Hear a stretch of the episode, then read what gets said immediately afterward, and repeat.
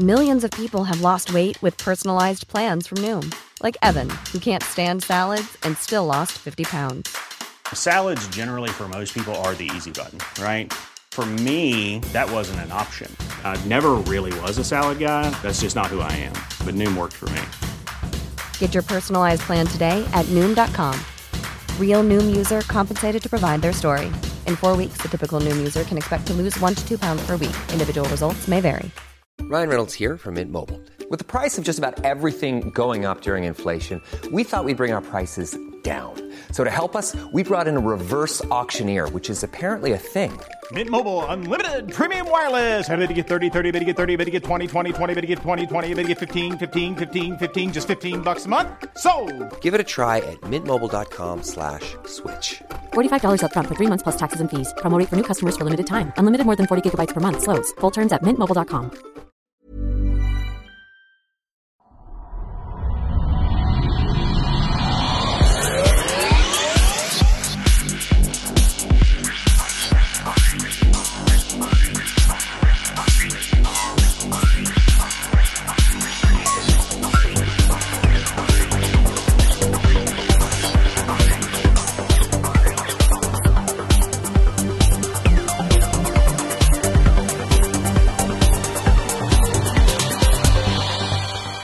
Hej hej och välkomna till den skeptiska podcasten Kvack som är nyheter på skeptiska.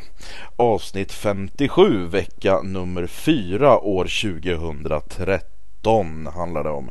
David heter jag som tidigare och vi har även med oss Frida. Hej Frida! Hallå, hallå. Hallå! Och vi har med oss Henrik. Nej men goddagens. God dag, god dag. Hur har eran vecka 4 varit då? Eh, jobbat mycket. Mm. Eh, men det är kul att jag kan vara med idag. Jag bytte lite pass med en kollega så jag kunde vara med. Annars jobbar jag ju vid den här tiden varannan vecka. Ja exakt. Det var jättebra. Ja, det är jättekul att du kunde vara med. Ja, faktiskt. det tycker jag med. Eh, annars är det bra. Ska iväg till Göteborg en sväng imorgon. Mhm. Yes. Det är bra. Mm. Göteborg gillar vi. Ja, det ska bli trevligt. Det är en mysig stad. Även om det bara är snabb jobbvisit så jag vet inte hur mycket jag hinner se. Men ändå. Mm. Nej, och jag kan... Jag vet inte, ni har det säkert också ganska kallt där uppe nu va? Ja, usch. Ja. Här är det sådär fruktansvärt kallt just Det är nu. så jävla intressant att prata om också. Alla som lyssnar bara, men herregud, berätta mer, snälla. Det, det är inte så att de lever i det som vi lever i. Nej, nej, nej. De Nej, vill ju gärna nej. höra. Speciellt när sådana här unika som bara, det är kallt nu. Ja, jo men det Ja. är det. Mm. Mm. Ja, hur har din vecka varit då, Henrik? Eh, det har varit förkylt. Haft, det känns som allting är, sockervadd eller inklätt i bomull eller någonting. Jag känner mig lite avskärmad från världen. Jag har blivit väldigt trött väldigt fort. Mhm. Och så den någon dag som jag faktiskt eh, inte orkade göra direkt någonting utan låg eh, efter jag kom hem från jobbet och typ vilade i sängen hela dagen. Men det, jag tror det börjar gå över. Jag känner mig piggare och sånt där i varje fall. Jag ska vi inte prata om sånt tråkigt. Men lite, lite på, på det spåret så, så eh, på grund av att man är lite snurrig och sånt där så eh, mötte jag på min chef och så frågade han om jag hade tid eh, senare i veckan eller nästa vecka. Så ah, jag, jag är lite full nu. Nej, jag menar, att- jag menar att det är fulltecknat. Jag är inte full. Fast jag känner, ja skitsam. Vissa grejer när man börjar förklara. Alltså jag menar inte att jag är full. Jag skulle aldrig, då bara låter man ännu mer misstänkt. Ja, verkligen. Precis. Så, men jag tror att min chef har humor. Ja, jo, det. Och känner han dig så vet han ju att du är full jämt. Så jag menar, det, Ja. det var ingen nyhet. Mm. Nej, precis. Det är därför jag sitter här och dricker whisky nu. Ja, exakt. Jag har en, Inte för att jag är full, men för att jag är förkyld. Ja, jag dricker Mm. Pepsi Max. Mm. Så är det. hur har du haft det då David? Jag har ju precis börjat jobba igen som jag berättade om förra veckan så det är mycket där men annars så det är som, ja, mycket jobb liksom. Eh, sen har jag varit ensam hemma den här veckan så att, utan barn och fru så att det blir gör man lite annat än vad man Oh. brukar sitta och spela och sånt där. Party. Mm, Ja, typ. Fast då, man känner sig inte väldigt ungdomlig längre om liksom det, det är inte så mycket party att sitta vid datorn. Liksom. Jag såg på Facebook att du hade stekt en pizza i stekpannan eller vad fan det var. Ja, precis. Det är ett, ett Sånt du trick. gör. Jag, ja, jag, det är ett trick som jag lärde mig av Daniel Karlsson faktiskt som var med i programmet här för några veckor sedan. Mm. Eh. Jag har också testat det någon gång efter hans rekommendation Ja. och det, det, blir bra. Ett Asså. väldigt, väldigt bra sätt att värma pizza på. På me- medelvärme. Mm. Kör man i mikron så blir det bara degigt och Mm. äckligt. Okej, nu blir det mer typ krispig då eller? Ja, men får en fras i botten på den. Så du, du steker på den i stekpannan tills den börjar puttra på ovansidan och sen är den klar. Känns det inte jävligt konstigt att lägga ner? Hej och välkomna till veckans matpodd. Ja, herregud. Nej, men det är- Väder, sjukdom och mat. Ja, Alla som inte är över 60 har stängt av för länge sedan. precis. Exakt. Eh, Henrik, du hade någonting med The Onion eller vad var det? Eh, ja, den historien som jag drog eh, häromveckan om eh, mannen som outsourcade sitt jobb till Kina. Mm. Eh, och kommit in lite kommentarer på att ja, men det, jag har blivit lurad. Det är ju en gammal Onion-artikel. Vad jobbigt är när folk skriver sådär. Man känner sig så jävla bortgjord bara vill göra ett extra Ja, avsnitt. jag kände, för jag tänkte när jag läste den att bara fan, jag tänkte det här låter som The Onion. Ja, Eh, men det är ju inte på The Onion så. Eh, och så. Men tydligen det är flera tidningar och grejer som har kört på samma sak då. Och sen visar det sig att Verizon som är de som har rapporterat det här, deras säkerhetsblogg går ut och, och säger att nej men vi, vi står fasta vid att det faktiskt är så här. Har hänt. Så man, man får väl tro vad man vill men vad jag eh, minns så har jag sett en video från The Onion för ett antal år sedan som spelar på det här temat men då är det mer att Ja, det börjar med att någon outsourcar sitt jobb eh, och sen så fick den personen så bra så att han kunde outsourca det och så till slut så ja. alla jobb på den fattigaste människan i, i hela världen som är den här mannen som sitter utanför sin Mm.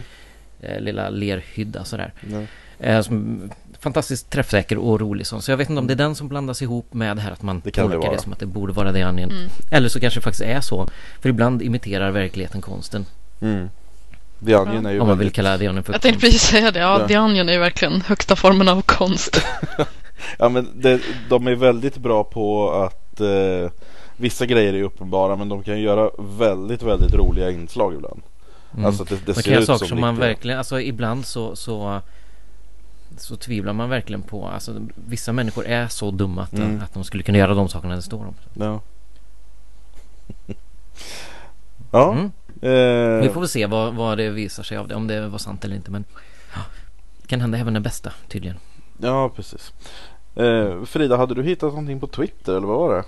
Ja, mig själv. Ah.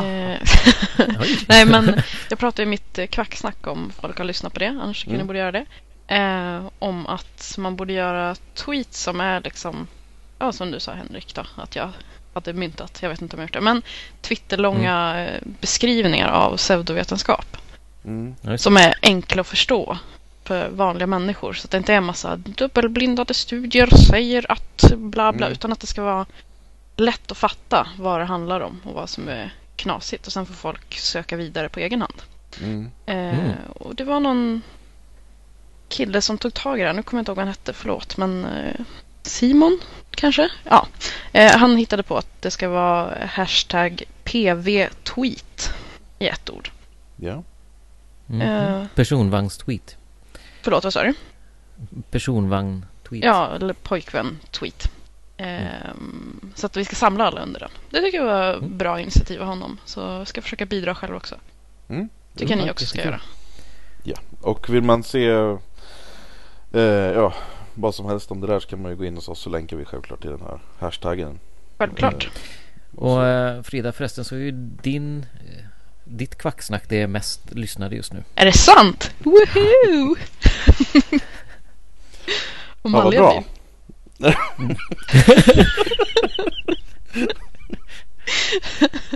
Och du har faktiskt gått om David. Ja, förlåt David. Jag kan inte hjälpa. Jag är så älskad. Ja, nej, men du, det går ju sakta men säkert för att jag menar du Du hinner ju Ja, det, det lyssna på den några par, gånger par om dagen. lyssningar, ett par nedladdningar. Ja, men min mamma lyssnar också. Det är, alltså, det är hela släkten är med. Drar. Ja, ja. Eh, ja, Slå sig men själv för eh, bröstet, det, det är bra. Jag unnar dig det verkligen faktiskt. Tack så mycket. Jag har inte så mycket att välja på. Nej. Eh, vi kör igång med nyhetsronden. Vi har mycket att gå igenom idag som vi ska få höra Mm. på. Så att vi kör igång den nu.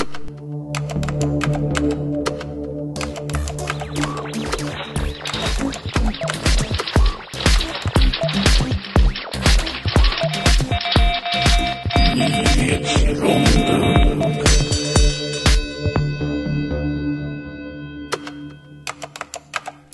En eh, 70-årig ersättare för Sverigedemokraterna har fått ett straffföreläggande för sexuellt ofredande. Själv anser att han, att han bara tog på kvinnans bröst på ett vänskapligt sätt. Eh, och vidare så har den här SD-politikern då uppmanat att lämna partiet men han vägrar. Han säger i ett uttalande att det här är ungefär samma sak som att klappa en tjej på knät som på brösten då.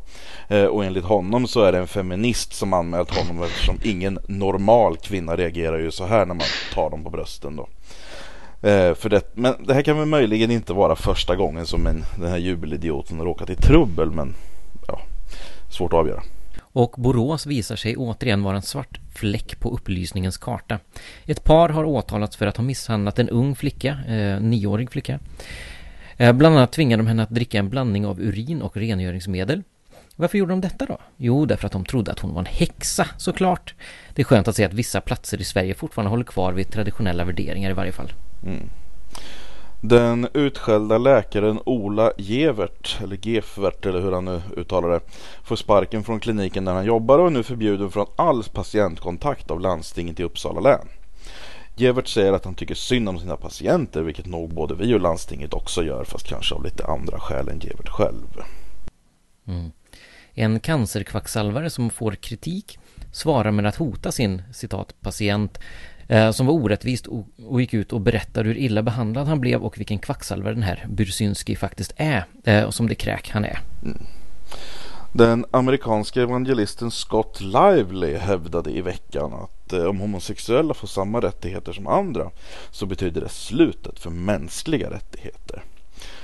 För enligt honom så kommer nämligen de riktiga mänskliga rättigheterna från Bibeln. Själv ser jag gärna att Scott Lively nyttjar sin rätt att hålla käft och krypa tillbaka under sin sten. Och eh, alla som har hoppats på att en dag kunna glida gatan ner i sin egna Batmobil får nu skaffa sig nya drömmar. Då original Batmobilen, den som Adam West kör omkring i den klassiska tv-serien, nu är såld. 26 miljoner gick den för. George Church, forskaren som tidigare i veckan påstod att eh, eh, en frivillig kvinna skulle kunna föda ett neandertalarbarn har gått ut med en kraftig dementi och förklarat att han inte alls vill göra ett sådant experiment. Det hela är, ett, det, det hela är enligt honom en, ett stort missförstånd och det kanske ska vara lika bra det eftersom det kan ju förvirra kreationisterna i onödan om man får se massa andra väldigt människoliknande varelser. I Harbin i Kina finns det en restaurang som inte är riktigt som andra restauranger. De som jobbar på den är robotar. På riktigt. Kockar, servitörer, allt. Det är robotar som sköter restaurangen.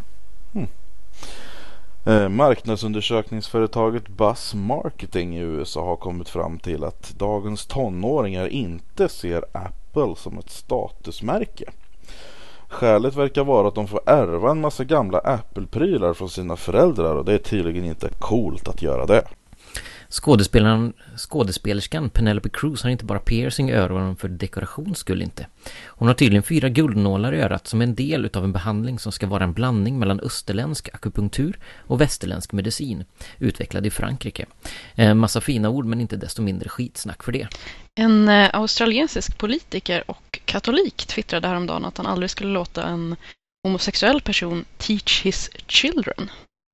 Eh, förutom att åsikten i sig är helt idiotisk så är det extra idiotiskt att den kommer från just honom. Han har kanske Australiens mest gayiga namn. Bernard Gaynor. Luktar garderob lång väg. Eh, en ateistisk bloggare i Bangladesh har blivit våldsamt överfallen och knivskuren av tre galningar. Eh, förmodligen religiösa fundamentalister, om man ska tro på nyheterna. Eh, fantastiskt att människor har så lite förtroende på sin allsmäktige gud och för sin egna tro att de måste ta till vapen när någon, någon yttrar sig om att de inte tror på den samma guden.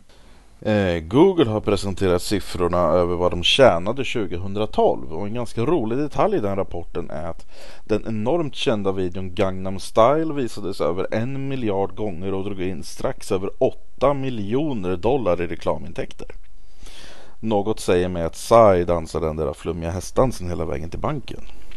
Det tog en grupp forskare från universitetet i Kent i Storbritannien ett helt år och 1,2 miljoner kronor att komma fram till att människor inte vill ha strippklubbar utanför skolor. Visst, jag för noggranna studier men så kan man ta det till ytterligheter också. Det har undrar lite för egen del om inte pengarna gick till eh, fältstudier så att säga. Wink wink, say no more, say no more. Eh, vi avslutar detta med lite godare nyheter. Eh, katten Harvey som föddes utan ben i frambenen har fått hjälp. Han ska nu få två metallskenor som ersättning för de saknade benen så att han kan leka som andra kattungar. Tack vare då en insamling som har gjorts. Och vi måste bara kolla på den här videon. Man får se katten leka med helt... De kallar honom för Harvey the Floppy Legged Kitten.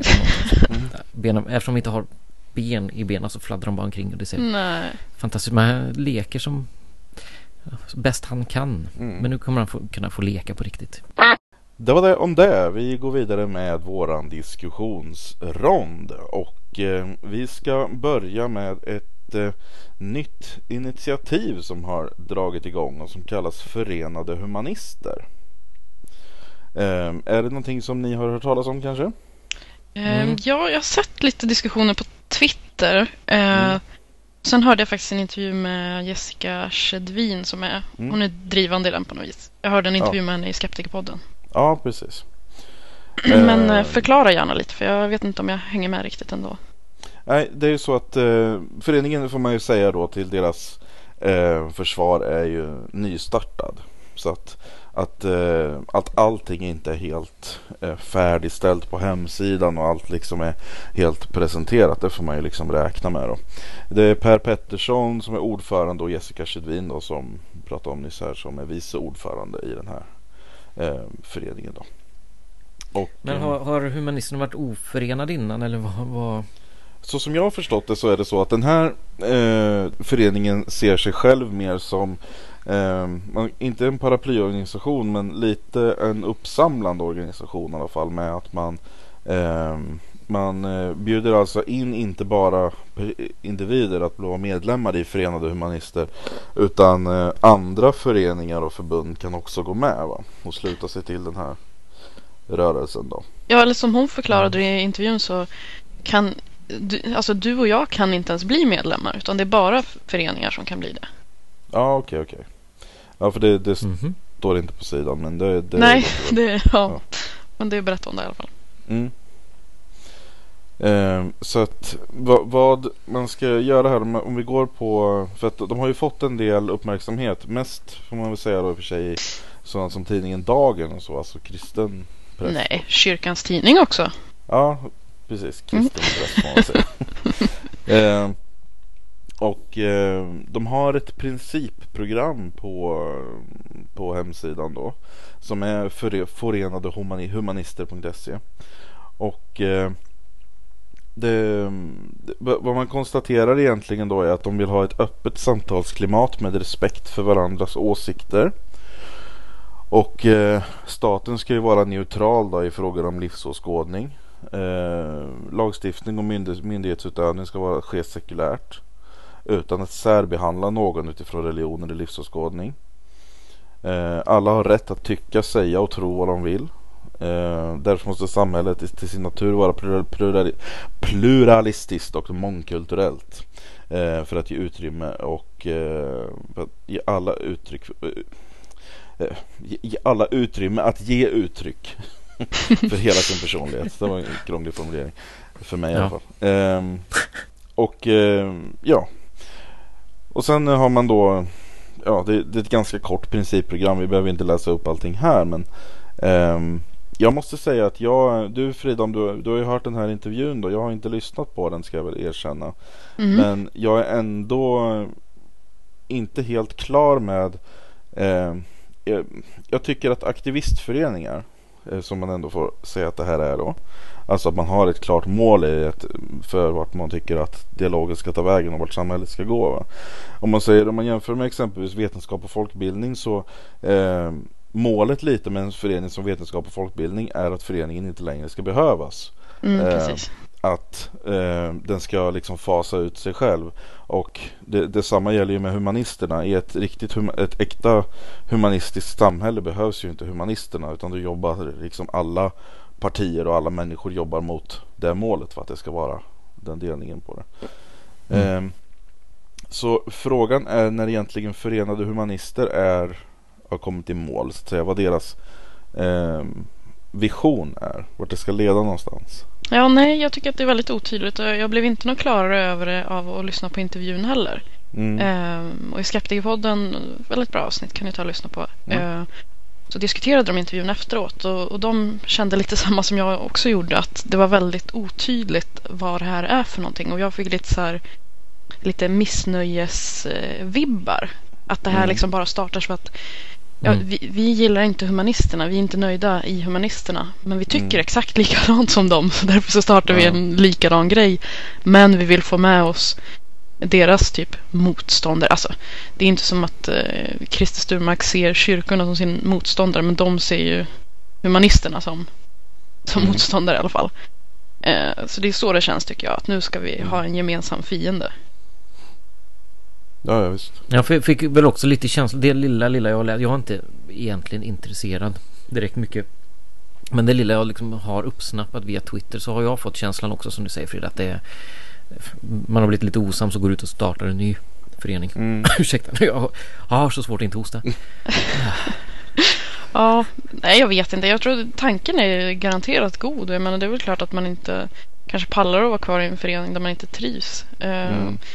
Men frågan är om just det här var så genomtänkt eller om det var mer än ett infall. Ja, jag, jag ser väl tanken som god i sig för att jag menar man, men det är mer det man gör här är ju att man har ju lyckats eh, formulera eh, jag tror alltså idéer som många kan ställa upp på.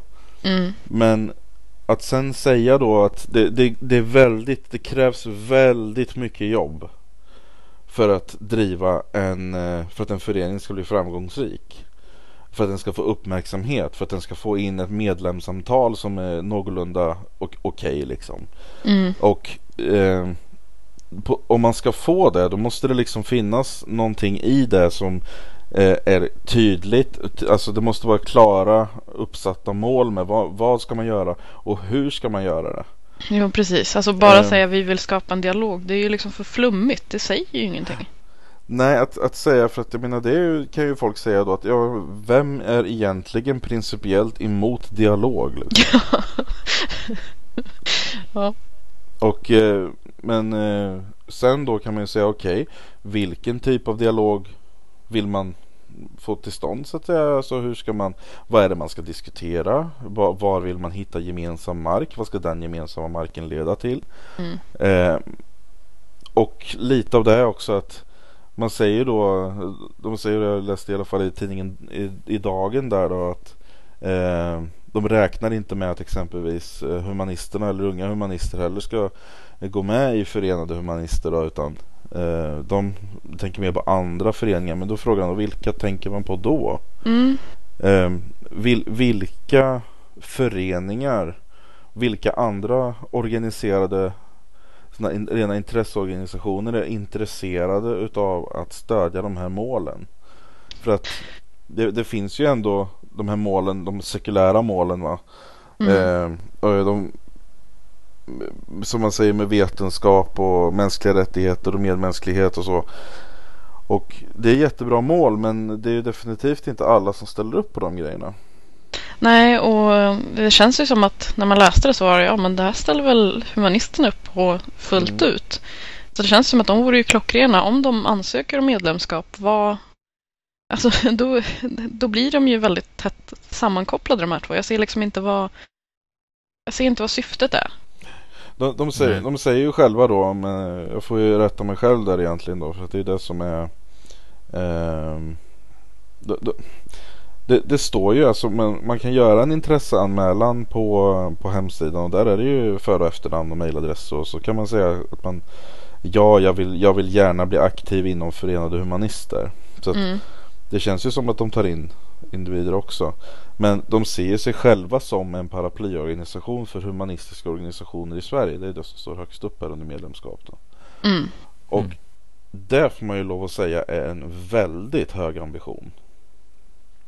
Eh, för att då får man ju säga också då att om, om man har en rad föreningar och så går man in som några få och säger att okej vi bildar en paraplyorganisation här. eh, alltså separat från de här. Det är skillnad om de här organisationerna går ihop och tillsammans bildar en paraplyorganisation som de automatiskt då sluter sig till. Det är en sak. Men om man kommer som från ut, utifrån så att säga och säger att okej okay, nu har vi bildat en paraplyorganisation, vill ni gå med? Eh, mm. Jag tror att det blir svårt. Mm. Ja. Ja, också lite Alltså jag läste någon debattartikel, jag ska se om jag hittar den här sen. I den stod det både så här att ja, vi är ointresserade av att bara sitta och hålla med varandra, det tycker vi är jättetråkigt. Och sen så i mm. nästa mening så stod det vi vill fokusera på likheterna istället för skillnaderna. Mm. Och då blir det så här, ja fast är inte det lite att sitta och hålla med varandra? alltså man kan inte både ha kakan och äta den. Antingen så blir det väl eh, diskussion och debatt om vad som faktiskt är olika, vilket jag tycker är jag ska inte säga mer intressant, men alltså det är ju där man börjar mm. jobba på något sätt. Mot ett, om man nu vill jobba mot ett sekulärt samhälle. Mm. Då måste man ju reda ut varför, varför vill ni inte ha lika rättigheter för alla? Vad är det som... Mm. Ja. Ja, ehm. och eh, det är ju där jag precis att man måste Man måste ju kunna alltså mötas även, alltså, är man en paraplyorganisation, det är inte så att man går med i en sådan för att den egna organisationen har eh, en eller två beröringspunkter som stämmer överens. Eh, då kan man ju sympatisera med en sån organisation men en paraplyorganisation ska ju representera organisationerna under den på ett bra sätt. På ett mm. mer övergripande sätt. Ja, eh. jag tycker det är konstigt också det här med att det verkligen det ska vara en dialog, det ska vara en dialog. Alltså mm. jag tycker humanisterna är väldigt bra på att vara ute och prata med meningsmotståndare eller ja, folk med annan livsåskådning. Mm. Det tycker jag, de syns ju hela tiden och gör sånt jämt. Jag har själv varit på jättemånga debatter och diskussioner. Jag tycker alltid att det är ett liksom, schysst samtalsklimat och att det är jämbördiga motståndare och sådär. Mm. Jo det tycker jag också. Jag, jag har inte upplevt riktigt de här problemen men eh, så har inte jag varit. Jag är med Humanisterna men jag har inte varit så att säga så. Jag är, jag är liksom med i föreningen för att jag stöder deras program. Då, men jag är inte aktiv i föreningen. Då. Så att jag har liksom ingen syn från det in, på det inifrån om man säger. Men, Nej men det har eh, väl inte jag heller och jag menar det Ja, ja, ja, det är svårt att se vad skillnaden är tycker jag mellan det här och humanisterna och eh, hon Jessica Chedvin fick frågan flera gånger när hon intervjuades och jag tyckte inte mm. att hon svarade på något bra sätt. Det var lite politikervarning där, lite undanglidande. Var inte hon från Unga Humanister? Eller? Jo, precis. Mm. Hon var ordförande ja. där förut. Mm. Ja, just det. Precis. Men vi... vi eh, man, man, får väl se hur det utvecklas. Jag måste säga att jag är, jag är positiv till, till själva initiativet och eh, jag tycker Jessica brukar vara, skriva vettiga grejer och sådär så det är inget mm, konstigt så. Men eh, det, så att det verkar vara bra folk som har tagit initiativet och det är också väldigt positivt. Ja absolut Men... och allting som får upp humanismen till debatt är ju bra. Det tråkiga mm. är ju att tidningarna verkar ju bara vilja hugga på att det är liksom det är splittringar inom humanisterna. Att det är det som mm. är intressanta. In, mm, inte själva frågorna men mm. ja. Ja för kan... det, det, är lite där jag hoppas att det inte leder till. Nej, precis. För att dit har man ju inte kommit än. Att, säga, att bilda en annan förening är en sak. Men eh, om det skulle bli någon sorts alltså, eh, pajkastning mellan de här organisationerna. Eh, och sen, det, det, kan bli så. Jag menar, jag hoppas att den här föreningen röner stora, stora framgångar. Men gör den inte det så kan det snarare bli så att den skrämmer bort folk från humanismen. Mm. Eh, om man misslyckas med att eh, formulera tydliga mål. Att, att, att göra alla de här grejerna som är så enormt viktiga. Ja, eh. precis. Det är väl kanske det vi ska... Det låter som vi är jättekritiska här, men jag menar själva, uh, själva tanken är ju säk säkert god. Det är jag mm. övertygad om. Jaja. Man måste ju bli tydligare med vad man faktiskt vill och vad man tänker göra. Och som du säger, skriva upp lite konkreta saker. Mm. Annars blir det också omöjligt att veta när man, när man har kommit dit man vill. Ja. För det är, det är svårt att veta annars hur engagerad man ska bli i en förening om inte de som styr föreningen kan formulera en klar och tydlig plan för eh, vägen framåt. Liksom. Precis. Och eh, det, det tar tid och det, det, krävs väldigt mycket jobb och man ser ju bara eh, jag menar Christer Sturmark kan man ju ha Det är många som har åsikter om honom men det har de just för att han är så fruktansvärt aktiv. Mm. Och för att han är, tror jag, en väldigt bra ordförande. I mina ögon så är han en väldigt bra ordförande och representant för humanisterna. Eh, och det, det, krävs mycket jobb för att komma dit och, och ta sig dit liksom. Jo, absolut. Att, eh, och det hoppas jag och det tror jag säkert att de är medvetna om. Eh, så att det är väl inte så att det är en nyhet på något sätt. Men bara man liksom tar det till sig och inser att det är en, det är, det är en viktig uppgift de har tagit på sig. Och jag hoppas att det går bra. Ja, vi får väl följa det här framöver. Mm, precis. Eh, ja, så vad kan man säga? Ly lycka till definitivt. Med all välmening och hoppas att det går bra som sagt. Men vi är, vi är försiktigt positiva än så länge. ja, det kan man säga. Ja. Eh, Henrik då, du har hittat något intressant om NASA.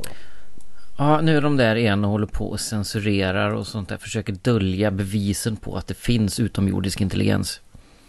Mm, de jävlarna. De har på mm, deras, eller NASAs eh, sida Johnson Space Center eh, har haft uppe ett antal bilder där man tydligt kan se ett eh, utomjordiskt fartyg. Eh, som de sen har tagit bort av någon anledning. De har väl kommit på, de har väl då förmodligen inte sett det på de här bilderna. Sen när de väl har gjort det så har de kommit på oj, det måste vi ta bort, det här får ingen se. Det är uppenbarligen så det är. För men alla ufo-fanatiker där ute har ju liksom sett de här och sett som, som bevis på att det finns någonting. Men NASA missade tydligen det innan de la upp bilden. Ja. Mm. och såg det sen och tog ner bilderna då. Och med tanke på hur mycket sånt här uh, ufo-grejer de döljer så borde de ju känna igen det ganska snabbt numera tycker man ju. Man tycker ju det. Mm. Och uh, det här kommer från en sajt som heter examiner.com. Uh, en slags blogg som håller på väldigt mycket med sånt här galenskaper. Det, det är mycket konspirationsteorier, vapenivring och sånt där. Men framförallt då så är det det här ufo-grejerna och jag tycker att det är från de har intervjuat någon, eller pratat med någon från en tidning som heter UFO Sightings Daily. en Scott Waring. som säger att bilderna ursprungligen läcktes av någon i NASA som ville, som ville gå ut till världen och visa att det finns utomjordingar. Mm. Men det förklarar inte varför de låg på NASA, NASA Johnson Space Centers huvudsida. Nej. Tycker jag då. Uh, och nu så då, så när de har tagits ner så så, så, är det liksom olja på, på elden någonstans tar, tar tag i det här verkligen. Mm. Ingenting blir ju riktigt så hemligt som när man tar bort någonting som har varit offentligt innan för då försöker man ju faktiskt dölja någonting. Eller den logiken är helt galen. Tycker jag. Mm. Eh, det är ett antal bilder, jag tror att det är framförallt sex bilder som, som det diskuteras om. Man kan se de är tagna från satellit och man kan då se det här som då påstås vara ett eh, utomjordiskt rymdfarkost på något sätt då. Mm. Den här uh, Waring säger om de här fotona uh, Uh, take a look at these amazing photos that were leaked out of NASA Johnson Space Center. The quality of the photos is almost HD and the detail we see of the UFO recorded by a NASA satellite orbiting are incredible. The most important question here is not what they are, space stations or ships, but is the species that built them still on board those ships? det är uh, faktiskt den viktiga frågan. Det kan mm. du inte argumentera mot. Men, men jag, jag, tycker nästan den viktigaste frågan är um,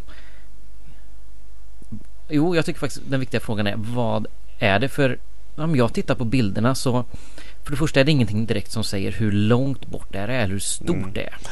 Jag tycker att det ser ut som en bit mylar eller någon sån här eh, metallisk plast som, som man skickar upp då och då som följer med upp på eh, man skickar upp ballonger ut i yttre rymden eller mm. i varje fall till gränsen av rymden då, som spricker. Eh, det kan vara en del av en solpanel på, på en satellit eller någonting annat. Mm. Man ser dem den verkar rotera lite på de här olika bilderna man ser. Mm. Och det är ingenting som säger att det är ett fartyg. Utan jag tror snarare att det är en bit eh, rymdskräp helt enkelt.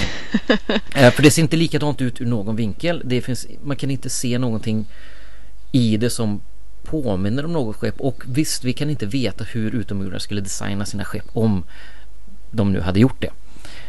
Men att gå ut och säga att det definitivt är ett rym, en rymdfarkost, det är ju liksom otroligt, otroligt galet. ja.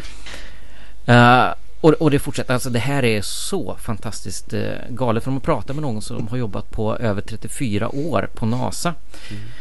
Eh, som heter McKellen. Eh, han var ansvarig för säkerheten på flera NASA-uppdrag då. Bland annat Mercury och Apollo och eh, uppdrag till internationella, eh, internationella rymdstationen. Och han har då sett video på utomjordingar som pratar med astronauter. han skriver på sin egen sida. Och jag menar, har man jobbat på NASA i 34 år så måste man vara trovärdig. Det är väl klart. Eh, och när han skriver så här, eller citatet är eh, så här. I, Clark C. McKellen, former SCO, alltså Spacecraft Operator, shut, Space Shuttle Fleet, personally observed an 8 to 9 foot tall ET on his 27 inch video monitors. Vänta nu, byter du inte lite där? Du säger att jag såg på min hans videomonitor. Så, eh, det, det, låter väl, det låter som att det har översatts eller eh, konstruerats genom man satt ihop olika meningar. tycker jag här. Eh, hur som helst, vi går vidare. Eh, while on duty in the, uh, I saw this um, alien uh, while on duty in the Space Kennedy, uh, Kennedy Space Center Launch Control Center. The ET was standing upright in the Space Shuttle payload bay having a discussion with two tethered US NASA astronauts. I also observed on my monitors the spacecraft of the ET as it was in a stabilized, safe orbit to the rear of the Space Shuttle main engine pods. I observed this incident for about one uh, minute and seven seconds, plenty of time to memorize all that I was observing. It was an ET and an alien starship. Okej. Eh, och givetvis fullständigt eh, mentalt medveten människa här. Inte alls kan ha nå- någon galenskap. Eh, Nej, nej, nej. Nej, han har ju jobbat på NASA, Eh. du sa det ju själv. Mm. Ja, ja Då är precis. man Och det- då måste det 100% vara sanning. Han måste ju verkligen ha sett de här. Eh, för att eh, NASA döljer ju givetvis Mm. eh, att man faktiskt har eh, kontakt med utomjordingarna. Och jag vill bara ha det sagt att jag vill mer än nästan någon annan jag känner att det faktiskt ska vara så. Jag vill att vi egentligen ska få träffa på den där utomjordingen. Däremot tror jag inte. Nej. Eh, jag tror inte att NASA skulle kunna dölja det. Jag tror inte att de vill dölja det Nej. om det hade varit så. Men det finns människor som, jag tror att människor mer, i varje fall den här typen av människor, mer vill tro på konspirationen än på utomjordingar. Ja, eller hur? Mm. Så det, det finns något, någonting i det här att, att ha upptäckt eh, det underliggande hemligheten, eh, att, att man har genomskådat den här stora konspirationen och det är det som man tycker är så fantastiskt. Mm. Ja, och sen är det ju det här också. Det är ganska fantastiskt med att de, de här utomjordingarna pratar tydligen alltid bara med de som är intresserade av att vara en del av konspirationen. De är väldigt bra pe- personkännare på det sättet. Det är inte så att de, att de landar mitt på ett torg någonstans och ställer sig och pratar Nej. med folk. Utan Nej, nej. det är ju liksom de här, de, de träffar ju tydligen bara då de Alltså just astronauter och så, alltså NASA då liksom. Verkar de ju tycka om då. Eh, och träffa dem och sen ehm, Ja men alltså de, de kraschar på ställen mitt ute ingenstans bara och landar på ställen mitt ute ingenstans jämt och Det är Mm. bara liksom regeringsfolk som träffar dem och det, De har väldigt de, de verkar också vara väldigt intresserade av att dölja sin existens. Mm. Och, och, och sen eh, alltså började du inleda med att säga att NASA har tagit bort de här bilderna Mm. från sin sida. Eh, men den här bloggen då, eller vad man kallar det, har tack vare eh, sina läsare hittat länkar till de här bilderna nu. Eh, och det intressanta är om man läser URLen så ligger de på, vänta nu, vad står det? nasa.gov. Så de ligger alltså kvar på NASAs server. Så NASA har inte alls tagit bort dem. Man kanske möjligen inte länkar dem på den samma sidan längre men de ligger kvar på NASAs server offentligt accessible och man kan komma åt dem. Fan, de är ganska idiotiska NASA. De kan inte ens städa efter sig ordentligt. Nej. Nej men de lyckas nästan dölja en stor konspiration. Eller hur? Ja det är alltid de här små små detaljerna de missar. Mm. Ja, Det är precis. liksom Vi kan tysta alla Då- hundratals människor som jobbar för oss. Men vi glömmer att ta bort eh, länkar. Vi, vi råkar lägga ut länkar som, Mm. som bevisar någonting. Sen när vi tar bort dem så råkar vi inte ta bort dem helt. Nej, Jättelogiskt, verkligen så. Ja verkligen. Ja, men det är ju inte bara i, ehm, i USA det händer ufo-grejer heller va? Det händer i Skövde också. Eller Förstås. sjö, Skövde som, som man säger. Eh, och jag vill bara ta upp det för att göra det lite mer lokalt också. Men eh, man har observerat ljussken i Skövde. Mm. Och UFO-experten är säker på att Det det varit en spotlight. och jag, lite tycker jag det är kul att ta upp den för att jag är också en UFO-expert. Mhm. Mm. Ja. För vad innebär då att vara UFO-expert? Det är att se någonting som flyger som man inte kan identifiera och är säker på att man inte kan identifiera det, eller? Ja. Ja. Så, ja, ja, jag är säker på att det är någonting som flyger som jag inte kan identifiera. ja. Så nej det där är känt, det faller utanför min expertis. Mm. Precis. Och det är så dumt att säga, ja, ja, men jag- visst, man kan få säga att man, man är expert på utomjordiska farkoster om man vill. Det tycker jag är okej, men säga att man är expert på UFO. Vilken jäkla missledande rubrik de hade. Ja, Eller? Tror inte de försöker locka, locka in läsarna? jo, helt klart. Men det här är ju det här är ju helt tokigt. Man länkar faktiskt till eh, en diskussionstråd på, eh, diskussionstråd på, på eh, Flashback. Med under eh, man har satt titeln på länken och Snillen spekulerar om ljusfenomenet. Det- och det, men det, alltså när man tittar på filmen, det, det ser ut som en spotlight som lyser upp i, i ett lågt gående mål. Men det är så taskigt Alltså, Rubriken. UFO-experten säker. Se en ny film. Och sen i första Ja. meningen så står det så här. UFO-experten är säker. Ljusmysteriet över Skövde är en strålkastare. det är ju, ja. Ja. Så det är alltså människor som har filmat det här och det är så uppenbart tydligt en strålkastare som pekar uppåt.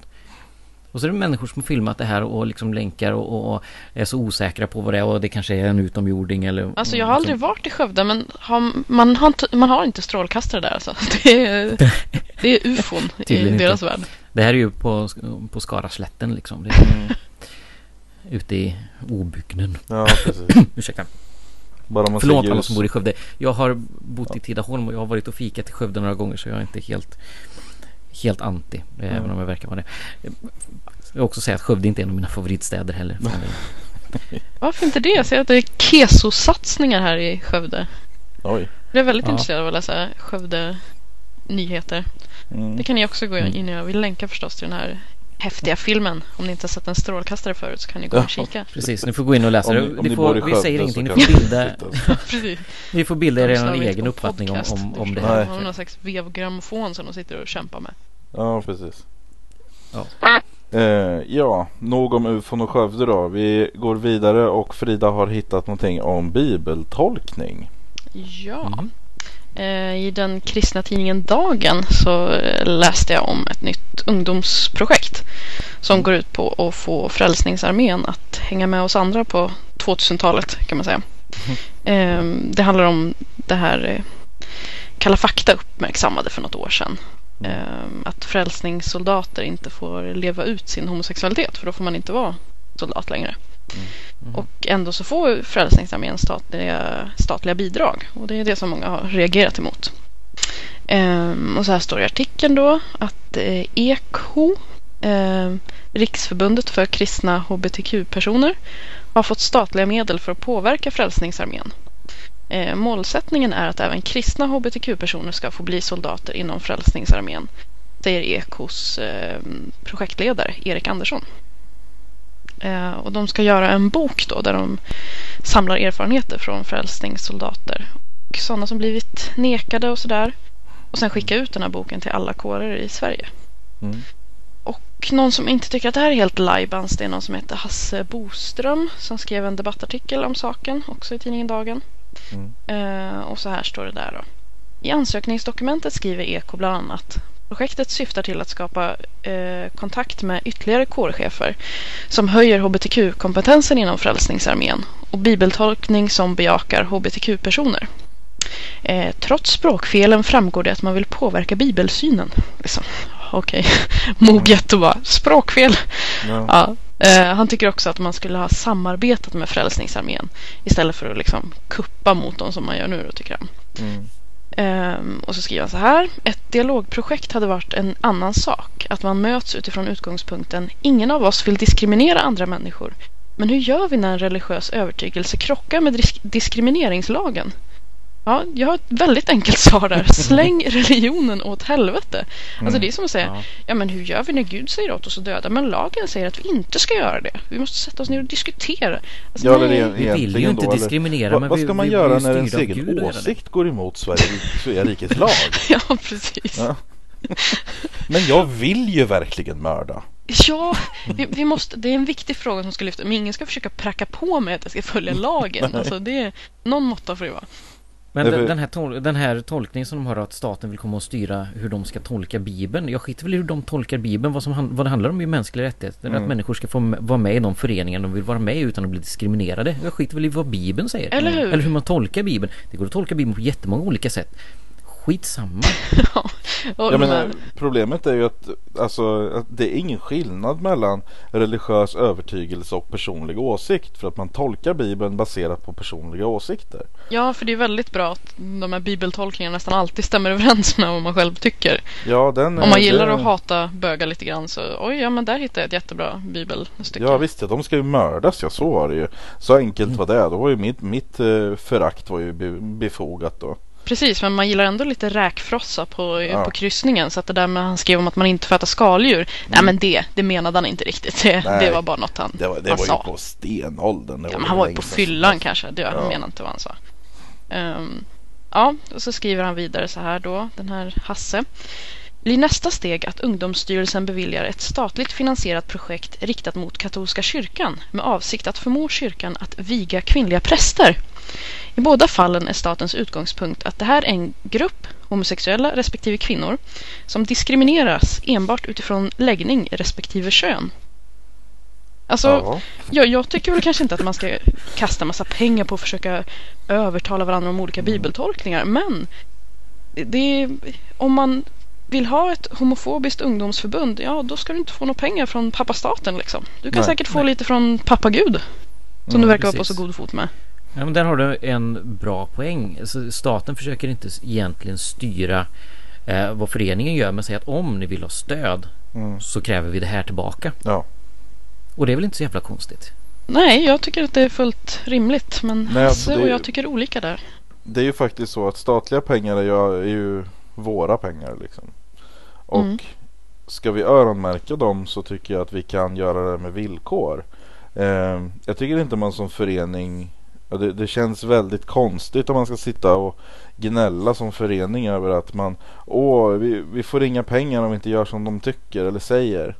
Eh, alltså Mm. de, de är fria att göra precis vad de vill men vi, vi har ju rätt att göra vad vi vill med våra pengar och om, om vi säger att det här är våra krav, det här är de krav och förväntningarna vi har på er om vi, vi ska ge er stöd.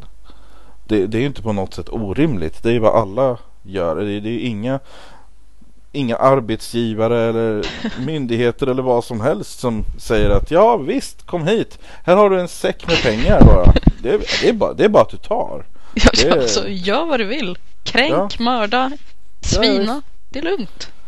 Nej, så att jag tycker att det, det är inte alls orimligt att säga då att det här måste ju liksom om, om, om eran förening inte uppfyller eh, de, de här kraven så då är ni utan. Men ni får vara utan om ni vill. Eh, Mm. Ni får välja den. Det är Ni, ingen som förhindrar dem att vara en förening. nej. Nej, precis. Det är, men det är det man hela tiden försöker blanda ihop. Så här, bara, ni försöker styra våra... Nej, absolut inte. Mm. Det, det tror jag verkligen inte att de försöker. Men om ni vill vara så här, nej, vi hatar bögar. Ja, men då vill inte vi ge er pengar. Det är Nej. inget konstigt med det. Nej, utan för att det, det är ju värre att de... Ja men då kränker man ju de som vill hata bögar och ha en förening. Ja, Det är ju precis. kränkande om inte de ska få pengar. Ja, Ja, det är ju rätt djupt. precis. Det, det, det är diskriminering. Ja, det måste finnas någon sån. Någon juridiskt stöd för det. Mm. Att inte ge en homofob pengar, det är fan kränkande. Nej men så att jag tycker väl att det är en ganska Jag, jag förstår ju att eh, för han Hasse Boström här han är väl någon sorts ledarskribent av något slag på dagen tror jag. Mm. Och han kanske till och med är någon redaktör av något slag. Men han eh, Jag förstår ju att han då eh, motsätter sig det här för att eh, Sådana här föreningar gillar ju inte att ha krav på sig. Nej, absolut Nej, nej. inte. Så att, eh, och speciellt då när det råkar vara krav eller förväntningar som går emot deras eh, mål. Alltså att de, De vill ju självklart, det är inte så att de förändrar sig frivilligt. Nej. Precis. Jag ser också att man kan följa den här Hasse Bodström på, på Twitter. Så eh, kan väl uppmana våra kära läsare att Tips. följa honom och gå in och säga vad man tycker. Ja. Jag menar inte att vi ska hålla på och trakassera men, men ut, yttra våra åsikter om hur fel han har. Det lät för, förvillande likt trakasseri måste jag säga. Ja, det är det är en hårfin gränsdragning tycker jag. Alltså jag, jag stakade den inte, jag bara följde efter henne konstant och skrek hennes namn hela tiden. Ja. Precis. Ja, nej, ni ska inte trakassera Hasse. Nej, in, inte, Henrik. inte för vår skull eller någon annans skull. Om ni inte absolut vill själva. Precis. Ja, nej men eh, det tycker jag väl är det, det, det är ju bra när man kan rapportera det från det hållet. Alltså vi brukar ju snarare rapportera grejer som vi stör oss på och säga att det här är fel eh, på det här sättet. Men det är snarare det är skönt då när man kan rapportera från när de gnäller för att de inte får som de vill liksom. Ja, det är trevligt ibland. Ja, Ja. det är så. Eh, vi går vidare eh, till andra sidan jordklotet. Ganska så exakt faktiskt. Till Nya Zeeland ska vi. Mm. Och eh, det här får man säga är en ganska ovanlig historia. Den börjar som andra historier också dessvärre har gjort. För att det är nämligen så att eh, det var en eh, sjuårig pojke i eh, i Nya Zeeland då, som eh, strax innan jul fick stelkramp. Och eh, för att eh, hans föräldrar, eh, vaccinationsmotståndare då, och har inte vaccinerat, eller hade inte vaccinerat någon av sina barn. Och eh, för att de hade läst på, minsann läst på då så att säga om sådana här grejer från antivaccinationssajter och tyckte då Ja, att- ja, de har ju googlat Eh, så att de är ju ja. nästan läkare. Precis. Så de hade valt då att inte vaccinera någon av sina barn. Och den här Elijah Williams då. Eh, han eh, har nu eh, fortfarande då. Det här rapporterades för några dagar sedan. Men han har fortfarande spasmer och så. Men han, han överlevde. De, eh, de var inte helt säkra på att han, han skulle göra det faktiskt. Och eh, han eh, kan inte äta eller gå än så länge. Men han kommer tydligen att kunna återställas mer eller mindre helt och hållet då. Det är ju skönt i varje fall. Ja, eh, vad som hände här då var att eh, föräldrarna gick ut i tidningen och eh, mer eller mindre bad om ursäkt. Och, så de har alltså gått ut nu i New Zealand Herald som tidningen heter och eh, sagt att det är vårat fel att det här Men shit. Våran Jag var övertygad om att du skulle säga typ att eh, nu har de gått ut och skyllt på Ja. Big Pharma eller någonting. Ja precis. Nej Alltså- men hur lång tid kommer det ta innan någon vaccinations, antivaccinationsorganisation går ut och säger att de har säkert blivit eh, mutade Ja. av Big Pharma? Ja men spelar att säga roll så. alltså. Det kan ändå, sådana här grejer ser man så himla sällan. Det kan ändå Ja, ha jag- genomslag. jag tror Nej att- precis, jag tycker att det här är jättebra. jag Jag, tror att det hoppas här att det är har- verkligen många som lyssnar på det. Precis, för att det här kan ha ett enormt genomslag tror jag.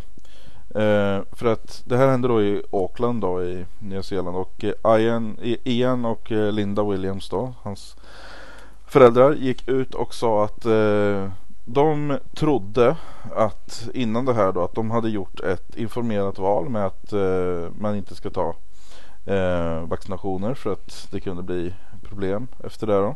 Mm. Och direkt efter att det här inträffade så läste de på ordentligt då.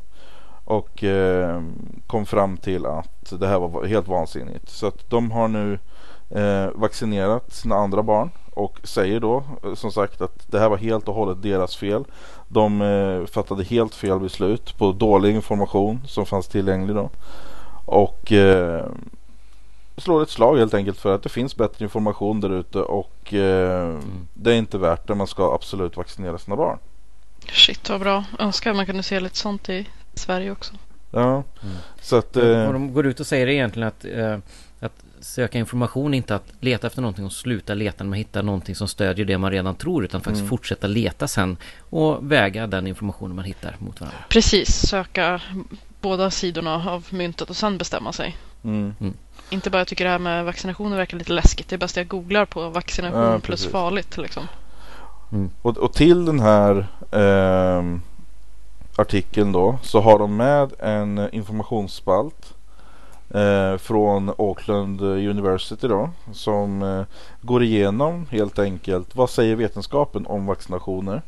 Eh, exempelvis eh, orsakar de allergier eller autoimmuna sjukdomar? Nej, det finns inga som helst bevis för att det är så. Eh, och de går alltså igenom sådana här grejer och en, en sån här artikel tror jag eh, drar till sig mycket uppmärksamhet just för att man får dels från sådana som oss men även från folk som ser att för att när de går ut står alltså till och med i, i rubriken att de tar på sig alltså de föräldrarna går ut i tidningen och säger att vi har orsakat våran sons sjukdom liksom. Ja, och Mm. problemet för sådana som oss är ju att vi har sällan sådana här bra case, eller vad man ska säga, Mm. som, eller bra, men ni fattar vad jag menar, som Ja. andra sidan har. Att de kan visa upp folk som, kolla vilka biverkningar de fick efter vaccination, jättesynd om henne och så här. Mm. Det är lite svårt att visa upp alla som inte blev sjuka för att de tog sina sprutor liksom. Ja precis. Mm. Eh, svårt att få med sig någon på det liksom. Så en men- sån här grej är ju faktiskt Ja, jag tror det betyder Mm. mycket faktiskt. Jag tror många som inte skulle ha läst annars Mm. nog läser och kanske om de har gjort samma sak själv pallar sig Mm. iväg och ordnar det här. Mm. Och här är väl också ett, ett eh, läge att tipsa om whatstheharm.com då. Mm. Ja, det kan man aldrig... Där, där man faktiskt samlar på sig eh, exempel där, där man har blivit, där det har uppstått skador av att man inte har gjort någonting eller att man har använt sig av, utav eh, alternativ medicin. Ja precis, det, det är en väldigt bra sida överlag tycker jag. Det finns eh, eh, my, mycket intressant är inte bara just om vaccinationer utan eh, om all, Mm. all möjligt, alltså alternativa mediciner och, och sådana här grejer. Mm. Och där står det faktiskt en del sådana här, eh, såna här fall. Mm. Så att eh, det är en bra sida, vi länkar dit också så kan man Mm. gå in och läsa lite mer om man vill det. Mm. Eh, ja, och vi ska ta veckans sista artikel då Henrik. Och det var något från Zimbabwe. Mm, det va? är lite, lite annan eh, typ av nyhetsrapportering än vad vi är vana att se kanske. Eh, för ungefär två månader sedan så stängdes ett eh, sjukhus eller en klinik i, i eh, ska vi se, Umsingwane i eh, Zimbabwe.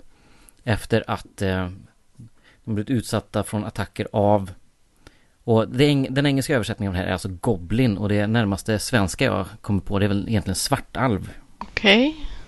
Mm. Och det är tydligen en ganska stor grej, i, framförallt i Zimbabwe, jag vet inte hur, hur det är i resten av Afrika, men just den här Goblins då. Att de, de trakasserar människor som har alltså Det var fyra sjuksköterskor som gick ifrån sitt jobb efter att de kände att de blev antastade och attackerade av Goblins då, eller svartalver. Shit. Mm, och så det här kliniken har varit stängd i två månader. Mm. Man säger att man har eh, man har tagit bort eh, de här svartalverna, goblins, därifrån den här kliniken som nu är ren och man vill då ja, att de här sjuksköterskorna ska komma tillbaka men de vägrar. För de är övertygade att om de kommer tillbaka så, så kommer de bli attackerade de här goblinsarna igen ja. Shit. Här i Sverige har vi haft lite liknande som jag snackade om tidigare med spöken och sånt där. Mm. Också Mm. vårdpersonal som har känt sig attackerade av spöken och behövt spöksanera innan de kommer tillbaka. Mm. Det är intressant hur det liksom ser olika ut i olika länder med Ja. de här Mm. föreställningarna. Precis. Och här har vi alltså På något sätt kan man säga att det, det är I den här delen av världen där- det är mer otryggt. Nu vet jag inte hur det är just i Zimbabwe men jag vet ju alltså, I delar av Afrika så är det i varje fall eh, inbördeskrig och annat. Och, nu får jag säga nu, nu är jag jättedålig på hur saker och ting eh, Hur situationen ser ut i Mm. Afrika i stort nu. Och jag vet att det finns områden i Afrika också där det är väldigt stabilt och så vidare. Men där det faktiskt händer, det finns eh, olika stammar som, som fortfarande slåss mot varandra och annat. Och att man har den här typen av ursäkt när det faktiskt kan vara någonting annat som ligger bakom. Om, om säg, säg att det är att, att det är brottslingar som bryter sig in och försöker antasta de här kvinnorna. Mm. Mm. Eh, som de kanske inte själva ser. Ja, Om det är någon som försöker våldta de här. Som någon galning som finns i närheten. Till exempel. Mm. Eh, och så säger man bara, nej men det, det är en goblin. Ja, precis. Och nu har vi sanerat bort dem så att nu är det lugnt att komma Mm. tillbaka. Ja, Att, att man missar liksom den, att det faktiskt kan finnas en riktig fara genom att absolut. och, och, och, och kasta sökljuset då till, till någonting som är liksom påhittat. Mm. Men myten om goblins i, i Zimbabwe och Afrika kommer från alltså, det finns olika ord som beskriver ungefär samma sak runt omkring i världen och goblin är det engelska uttrycket för det och i Sverige Mm. då som sa svartalv. I, I mytologin från Zimbabwe så tror jag det är en typ av vattenvarelser, en slags eh, fe från vattnet som, som Mm. är vad säger man, mischievous, li, lite ondskefull och Mm. busig utav sig då. Eh, och som då, då om man retar upp dem, lite som vi hade med, med tomtar och sånt förut. Om man Ja. retar upp dem så kan de, kan de vara stygga mot Mhm. en. Ja, sådana här grejer är ju väldigt dels kulturellt drivna men också det förändras ju i kulturen. Eh, det, det är ju inte bundet till regioner utan det är ju liksom Jag menar nu har vi som sagt Det, det finns regionala skillnader man ser, man ser Ja, ju ja. samma saker i, i England, i, i Sverige, Mm. i, i Afrika och liksom Men det, det, det, det är samma sak men det tar liksom Mm. olika uttryck och precis som du sa, jag menar vi hade tomtar i Sverige förr som man nu tror är spöken som håller på och knackar i tapeterna och håller på. Mm. Eh, Ja. Och det, det var man ju helt, alltså förr när det, var, när det var tomtar då såg man ju tomtar. Och nu Mm. när det är spöken så ser man spöken. Jag menar det, det de, har, de har ju säkerligen sett de här goblins också. Alltså att det, det är ju så. Eh, Som jag förstår det av att ha läst lite på Wikipedia och andra källor så tror man att de hjälpte föräldrar att uppfostra barn Mhm. genom att belöna lydiga barn och bestraffa olydliga. Eller då, som jag vill säga, föräldrar eh, hotar med goblins eller uppmanar folk. Alltså, Ja, ja okej. man använder någonting annat för att lägga ifrån sig skulden för sig själv när barnen har gjort något fel. Man vill inte själva straffa barnen så man, man säger att det är något annat som gör det då. Mm. Eh, och eh, Goblins kommer från franskan gobelin som kommer ursprungligen från det grekiska kabalos som betyder skurk. Jaha. Mm. Okej. Och i Tyskland heter de kobolder. Mm. Så det, det finns ju överallt. Det finns i walesisk tradition och irländsk tradition och så vidare Mm. också olika varianter på det här. Ja, det finns säkert någon variant överallt. Ja, det är ju så. Och det är lite fascinerande att att gräva ner i och se, se de här sakerna. Mm. Ja, eh, vi är väl klara med nyhetsflödet. Jag har faktiskt inte hittat någon direkt eh, lämplig quackio den här veckan. Men däremot så har vi hittat en insändare som är bra. Mm. Rykande färsk den kommer från dagens TTELA. Dagen betyder då alltså torsdag den 24. Eh, Så även det, eftersom alla som lyssnar på det lyssnar på det senare så behöver jag liksom på något sätt referera. Den är rykande färsk när vi spelar in. Ja, okej. Jag, jag bara läser den då. Ja, Gör så. kan du Skaffa kan barn vi spola eller bil? tillbaka en och en halv minut? Nej, nej, nej. Skaffa barn eller bil? Radioprogrammet Kropp och, själ hade temat Skaffa barn. Ämnet är stort och kontroversiellt och belystes ur olika synvinklar. Uttrycket har en kommersie- kommersiell anstrykning. Svenska, Akademi Svenska Akademins ordlista exemplifierar skaffa med att skaffa bil. Ordet förknippas alltså med prylmarknaden och som har kommit att dominera vår tillvaro. Det är vederstyggligt att uttrycket så lättvindigt tillämpas på kvinnans utan jämförelse största gåva, att föda barn. Ja, okej. Ja, Fan vilket... Ja, Eh, men det, Mm. det är ju den här personen som gör den jämförelsen. Jag tror, exakt. jag tror exakt. inte att så Det- Men många- man hade till och med kunnat, eh, om, om, man, om man tar liksom uttrycket få barn, så hade man kunnat vända det på samma sätt också. ja. Precis. Man Det är får inget man får. Det är ingenting man får, det är någonting man skaffar. Är det här är någon jävla julklapp eller? Precis. Ta ansvar, det är inte en gåva. Nej. Undrar vad han, han tycker att man ska säga för jag tycker Han inte att han ger väl Hen. inget exempel Hen, på. Eller, jag, jag tänker mig att det är en han men det kan ju lika gärna vara en hon. Hen Det- ser ger väl ingen, ja. Eh, inget exempel på vad vi ska säga istället. Nej, precis. Utan det är bara, nej, jag tolkar det som att det har med kommersialism att göra och därför är det inte bra. Nej. Ja, det var en eh, bra insändare. Ja. Eh, ja, Bra för oss. då är vi väl ganska nöjda med veckans program va? Ja, det blev långt. Ja, det tycker jag. Ja, men Mm. det är lagom. Yes. Ja, nej, jag är nöjd. Jag måste gå och lägga ja, mig. Bra. Mm. bra det. Ja, annars hade jag bara, nej, får vi om. Ja, precis. Nej, Ja. nu kör vi en timme till här. Ja. Eh, med det säger vi hej då från David. Hej då från Frida. Och hej då från Henrik. Hej då.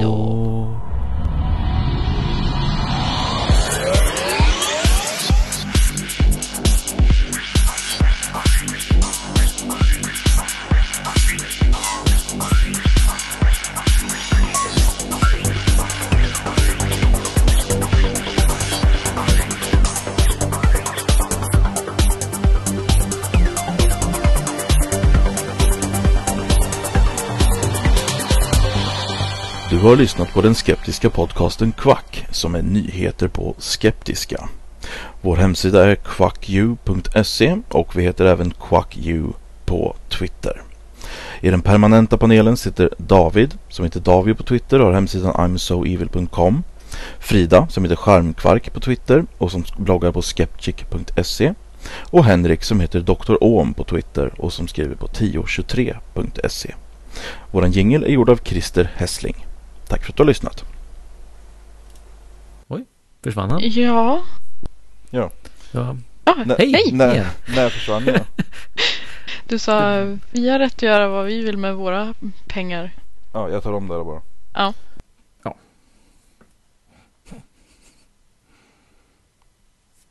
Just det, det var jag på nästa också.